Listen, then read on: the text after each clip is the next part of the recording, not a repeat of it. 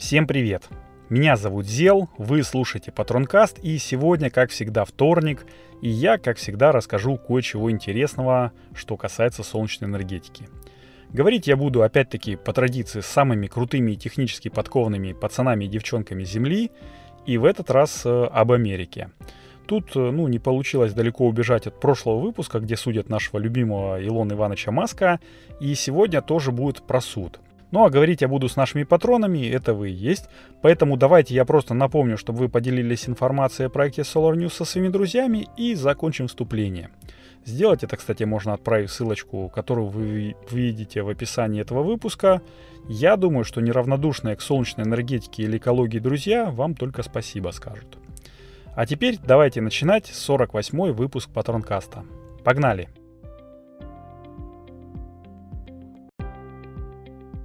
Вы же знали, что Америка одна из самых прогрессивных стран в плане солнечной энергетики, да?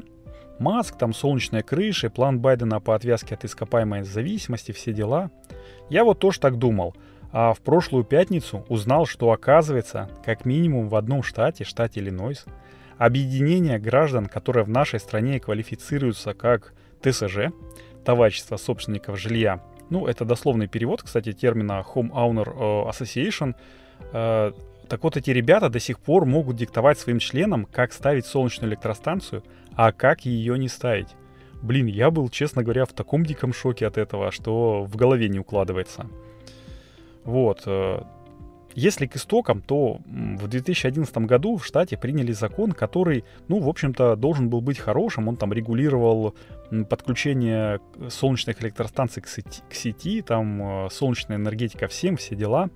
Но он давал право ТСЖ регулировать и даже запрещать установку солнечных панелей на жилые дома, если это, по их мнению, разумеется, портит внешний вид улицы. Я ни на что не намекаю. Может быть, у них там в Америке все действительно очень круто в плане там соседства, стремления к гармонии в дизайне. Но это, как по мне, вносит какие-то нотки, ну, слишком человеческого фактора. Я не знаю, там, допустим, мне не нравится сосед Коля – ну или по их ник. Я, э, будучи там активистом ТСЖ, подговорил нескольких, нескольких членов совета, и ему просто взяли и запретили класть панельки на крышу своего красивого дома, который спроектирован и построен по всем законам американской мечты. Вот просто взяли и запретили. Но есть люди, которые, в общем-то, кладут не только панельки, но и кое-что повесомее на мнение совета. И такими э, стала семья Баслеров из города Белвиль ну или Бельвиль, э, я не знаю, красивый вид, красивая вилла, как это переводится. Эти ребята установили солнечную электростанцию не с внутренней стороны э, крыши своего дома, и актив ТСЖ, ну, этих э, ребят, э, приказал ее демонтировать и переустановить так, чтобы было, ну, по красоте, чтобы это не мешало э, прохожим, не ухудшало внешний вид улицы, все дела. И, кстати, они могут это сделать, если по расчетам суммарная годовая выработка системы не снизится более чем на 10%. Но у Баслеров, по заявлениям компании-инсталлятора, уменьшения были бы в 35%, и никто ничего переносить не стал. Э, ну, в общем-то, компании-инсталляторы, они профессионалы, они могут рассчитать, ну, недовато, конечно, но очень э, более-менее точно, точнее, годовую выработку. И вот если ты установишь панели ну, немножечко не под тем углом, то выработка может значительно ухудшиться. А если ты их, например, на запад установила, а у тебя там еще и затенение деревьями какое-нибудь, то это вообще пиши пропало. В общем-то, так и у Баслера случилось. Но видать, что глава семейства кому-то сильно не понравился, потому что члены ТСЖ подали на семью в суд и попросили суд убрать их э, электростанцию, ну точнее принудить их убрать электростанцию и дело приняло такой крутой общественный оборот, такой общественный резонанс пошел, что дошло даже до того, что губернатор штата Джей Роберт Прицкер даже отдельный закон подписал, который ограничивает права ТСЖ и расширяет права собственников жилья. Ну, как бы дико это не звучало, потому что второе, э, точнее, первое вытекает из второго. Ну, объедин... граждане объединяются для того, чтобы свои права лучше отставить. А тут получается такой кунштюк по текущему закону, помимо эстетической стороны, еще нельзя было ставить панельки, если твой дом, например, выше 30 футов или привычных нам 9 метров.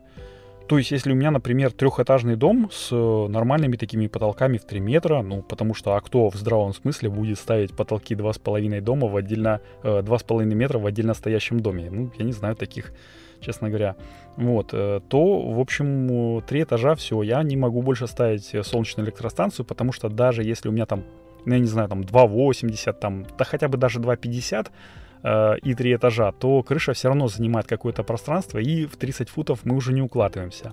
А новый закон, ну или же это просто такое дополнение к старому закону, ну как-то новая редакция. Меня наш православный интернет не пускает на свод законов Иллинойса. Так вот, этот закон позволяет устанавливать солнечные панели на дома уже до 60 футов или 18,5 привычных нам метров.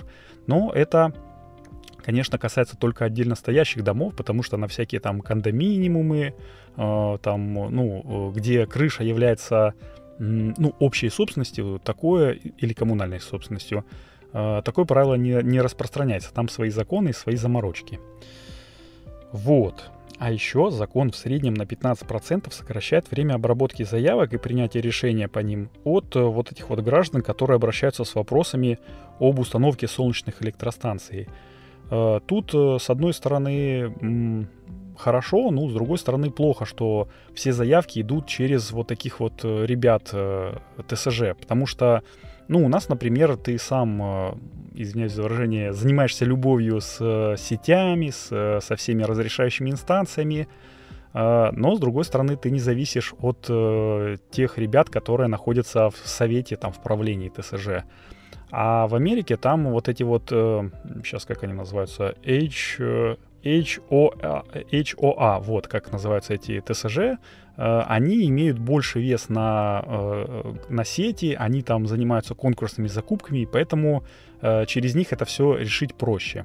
Но что самое важное, этот закон, э, он называется HB 644, чтобы это не означало, он способствует программе потребителей климат прежде всего принятой в штате, а она, на секундочку, предполагает, что к 2030 году будет полное закрытие угольных электростанций, а к 2045 году газовых электростанций. И таким образом должно сократиться не только число выбросов парниковых газов, там, ну и все дела, но и число рабочих, которые, ну давайте будем честными, э, будут просто выгнаны со своих рабочих мест.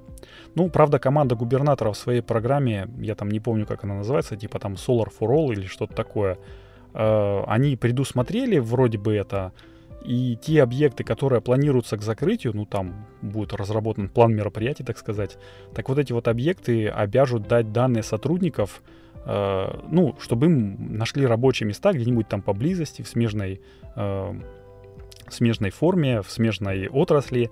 Но как оно будет на самом деле, я, честно говоря, не знаю. Я Э, ну, как нормальный русский человек, привык, э, не привык такими большими сроками оперировать, э, ну, в плане там будущего. Для нас там 5 лет это уже такой достаточно большой горизонт. Но я говорю и буду неоднократно еще повторять в будущем, что бездумно закрывать объекты традиционной генерации, ну, в угоду э, озеленению, так называемому, ну, называемому, э, я бы не рекомендовал. Мне кажется, что нельзя это делать до тех пор, пока не решится проблема стабильности суточной выработки. Ну, то есть солнечная электростанция вырабатывает днем электроэнергию, ночью она не вырабатывает. Как быть? Нужно там, чтобы ветряк фигачил э, полные сутки или там ночью, а это тоже не всегда возможно, потому что, ну, мне кажется, что ветровая генерация, она не настолько ну, она более рваная, она не настолько прогнозируемая, как солнечная. Но э, пока что, как по мне, мы еще не научились складировать полученную э, днем электроэнергию, ну, в таких в промышленных масштабах. масштабах. И как э, там не рекламирую Маск свои пауэрпаки, там мегапаки, они все равно еще недостаточно вместительны и недостаточно надежны для того, чтобы полностью перейти на зеленую энергетику. Вон в Австралии, э, любимые, кстати, тестовые площадки Лон Ивановича, 300-мегаваттный э, накопитель горел аж 3 дня, и никто ничего не, не мог сделать. Так что, ну, наверное, ждем прорыва в аккумулировании. Пока что рано закрывать э, традиционную генерацию. Вот, ну а пока мы ждем, я буду закругляться. Мне остается только напомнить вам поделиться основным подкастом Solar News со своими друзьями.